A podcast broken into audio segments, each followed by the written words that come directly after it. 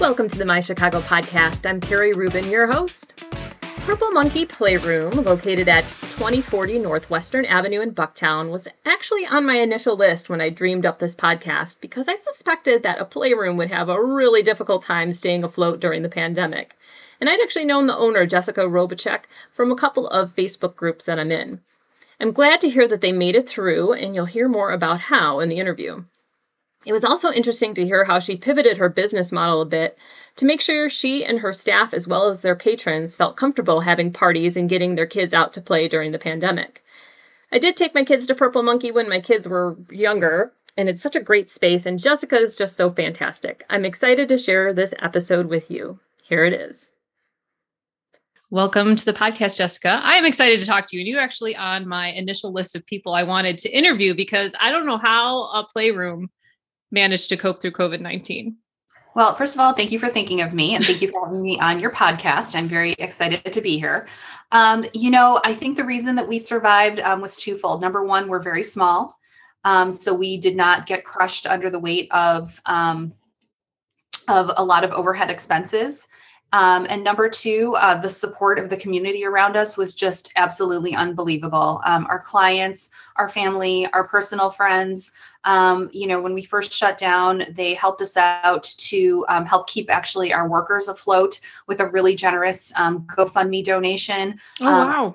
Yes, it was unbelievable. Um, and I worked um, pretty furiously on getting PPP loans um, together as quickly as I could. We couldn't operate, but my priority was taking care of my team um, and just you know getting getting a paycheck um, in their pockets, especially while unemployment was really hard to come by. Um, and then, you know, there were tiny little pockets of time that we were allowed to, you know, reopen on a very small scale. And um, you know, our landlord was a little bit flexible with us, and we just kind of by the skin of our teeth were able to ride it out and are just so incredibly grateful because a lot of other people in this industry didn't make it, and it's just been devastating. Yeah. Yeah. That's wonderful that you had that kind of support. I can't imagine how stressful this past year must have been for you. Yeah, it was very stressful. Um, at first, I felt like I had the weight of the world on my shoulders. And then, you know, once I did everything that I knew to do, once I'd applied for all of the loans and, you know, done all of the GoFundMe's and, um, you know, helped my team get on unemployment and done everything that I could do, then I just had to let it go and just sort of ride it out, just like everybody else did. Yeah, that's a wonderful attitude because the more you like resist it or like try to push and, you know, it, you just yeah. got to kind of let the chips fall where they may and things will work out the way they're meant to work out, right? Exactly. Initial meltdown and then, you know, got to move on. exactly. But I'd love to you for you to back up and tell the story of how Purple Monkey Playroom came to be. And and I know you have another business as well. So if you'd like to talk about that too, I'd, I'd love to sure. hear about it. Yeah, I'd be happy to talk about both. So, um, the way that Purple Monkey came to be was uh, it's kind of a fluke, actually. I was working uh, in the nonprofit world, and I had just finished my MBA. Had my daughter; um, she was about uh, maybe 16 months old at the time, and she used to go to a play place with her nanny um, called Hobbitland. It was over in um, Humboldt Park. Mm-hmm. And uh, on a whim, my nanny said to me, you know, um, and they went every day. That was their activity. And it was just perfect for that age group because my daughter wasn't on a schedule. They could drop in when they wanted to, they could, you know, come and go as they pleased. The price point was right. Um, I was always so hesitant to sign her up for a class and be trying to work around a nap schedule that didn't exist. Yeah. Um, I also had always wanted to do something on my own. It was just, you know, it was the timing and also the concept and, you know, when that was going to happen. And on a whim, my nanny mentioned, you know, Hobbitland is closing. And I said, oh, that's too bad. You know, we'll have to get Ellie involved in some other things. And uh, I happened to mention it to my husband just in passing. And he said, well, you should buy it. And I said, why would I do that? And he said, well, you know, you're, you're looking for something to do and not be tied to, um, you know, to other people's hours. And um, he's like, this falls within your skill set. And I said, what are you talking about? But the more that I thought about it, um, the more I realized that yes, my skill set is, you know, it's really networking and marketing. And I fell right squarely into my target market and I lived within my target market. And um, I, I, talked to the Hobbitland people and I, I realized that I probably wasn't going to buy their brand, but uh, that I wanted to be a little bit closer to home in Bucktown, mm-hmm. uh, that it was going to leave somewhat of a hole in the market for a small neighborhood play place. And I just, um, was able to secure funding, which was incredible, some loans, and I closed my eyes and and jumped. And that's um, amazing. Um, It was yes, it was quick. Um, I, I I gave my notice um, to my company in November. I signed a lease um, in December, and I opened in February. So it was it was incredibly fast. what year um, was that? That was uh 20 that was end of 2011 early 2012. All right, because that was right because I remember it opened around the time when my kids were little and okay. they were born in 2010 and 2012 so exactly so I um I opened um right um in February 2012. Was it what you thought it would be? Being um, a business owner? Um, yes and no. Um, I, I think that I, I didn't realize, um, you know, I didn't know what I didn't know, but, um, I, I, had a lot of support almost immediately from the community. Um, some very established business owners kind of took me under their wing.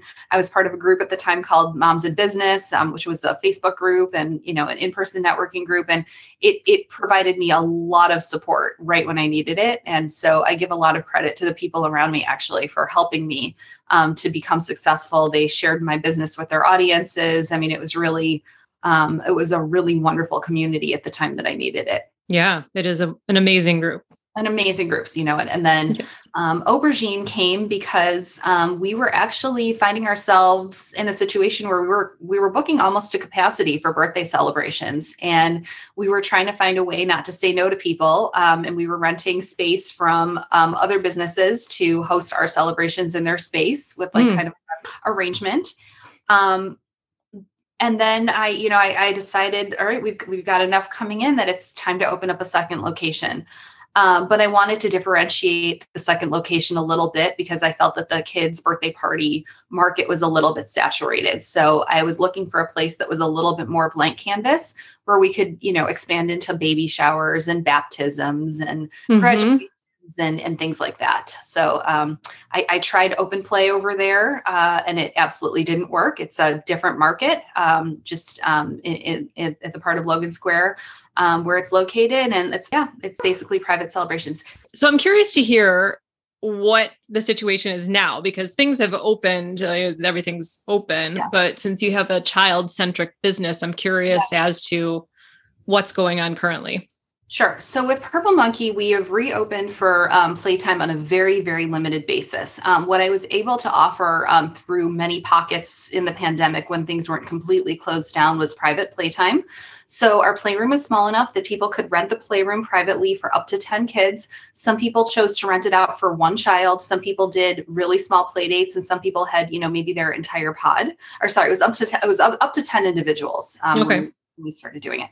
Um, you know and we had a you know a masked staff person in the room masks were required. Um, and we we we did okay with that. We we booked a lot of them. It was you know the dead of winter and people were you know needed really to get out of the house. get out and you know they had their bubbles. They were looking for a place together yeah so that that helped a lot. Um, you know it was not cheap um, but it was the price point that we needed it to be at to staff, mm-hmm. to money on the use of the space, and um, and to deep clean. Um, what oh, right. I also did when I was able to by law was I opened up um, twice a week group play times. We had we still have Wednesday mornings and Friday mornings. It's a limited time slot from 10 to 12. Um, people have to sign up. So we've broken with the model of, you know, drop in, come, leave whenever because we needed to control the flow. Mm-hmm. Drinks, unless, you know, it's a baby bottle or something like that, a sip of a, a water bottle. Mm-hmm. Um, and um, so there were definitely people that were, you know, they just needed to get out and they were willing to, to come with their kids masked, knowing our cleaning procedures, knowing that we were doing our best to space people out, knowing that it was only 10 people, you know, in a space that can hold a good 60 people. Mm-hmm. So we did that. Um, and then um, when we were allowed to start hosting birthday parties again, that has just gone gangbusters. Um, I bet. It's a people are, I'm sure, itching to just get together and get out. Are. it's a slightly different demographic than um, than the clientele that usually finds us for parties. Um, it's more of frontline workers and their hmm. families who have been out this whole time and you know feel like okay I've been working wherever it is and you know been in front of people and I'm ready. I'm ready to be out and celebrate my family's milestone. Hmm. And uh yeah, so we are really, really busy at both locations, and I'm extremely grateful for that. That is fantastic. I'm yeah. so glad to hear that. So, do you anticipate that structure is going to roll through until the kids are vaccinated or until restrictions so, change? Yeah, so we're requiring masks until um, until the kids are vaccinated, um, which uh, well, you know, we'll see how people feel about it. But right. I'm following whatever the schools are doing, I'm doing. So it feels like the right thing to do to to require masks. Now for private celebrations, you know, if people want to manage their friends and families vaccination cards, uh, that's a totally different story. But for um, for pu- for public open playtime, everyone has to wear a mask.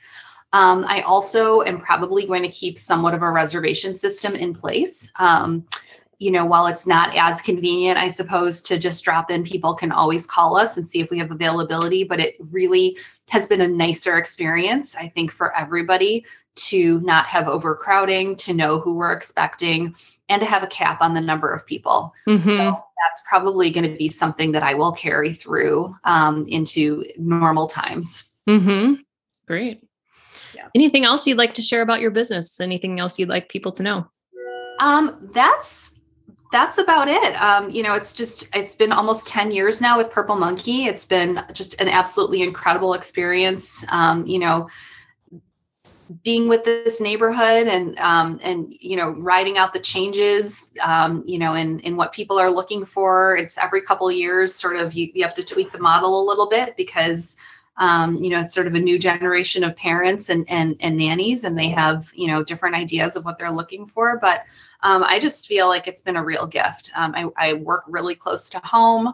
I, um, you know, I've gotten to know my community a lot through Purple Monkey and now Aubergine, and uh, yeah, I'm just really grateful. Yeah, I'm glad. I'm glad you made it through as well. Thank you. In closing, do you have any nominations? Um, I like for who you should speak with, mm-hmm. or people, businesses you'd like people to patronize. Oh gosh. Um sorry, I should have been more prepared. So That's okay. I think I told you Bucktown Music. Yes. Mm-hmm. Um yes. Um I think um Irazu, I'm just thinking in my immediate community. I actually their episode is the one I aired on Friday. They oh great. great. Okay. Yeah. yeah. So they're fantastic. Um, I have you talked to Virtu yet? Mm-mm. Over on Damen. So that's a family-owned business um, owned by uh, Julie Horowitz Jackson, and then her husband DJ owns Color Wheel Studio right across the street. Okay, yeah. they've been they've been around for like maybe I don't know, close to twenty years. I want to say. Cool. So, um, Wonderful. That's going to be my top three. Perfect. Wonderful. Thank you so much for being here, Jessica. I loved having a chance to talk to you. Really appreciate it. Thanks so much for checking out today's episode. You can find links to and addresses for Jessica's nominated businesses at mychicagopodcast.com forward slash purple dash monkey or by visiting the podcast social media pages on Instagram and Facebook at My Chicago Podcast. And definitely be sure to visit Jessica and Purple Monkey Playroom with your little ones at 2040 Northwestern Avenue in Bucktown. And also be sure to check out their super fun and colorful Instagram feed at Purple Monkey Playroom. Thanks again for listening. We'll see you next week.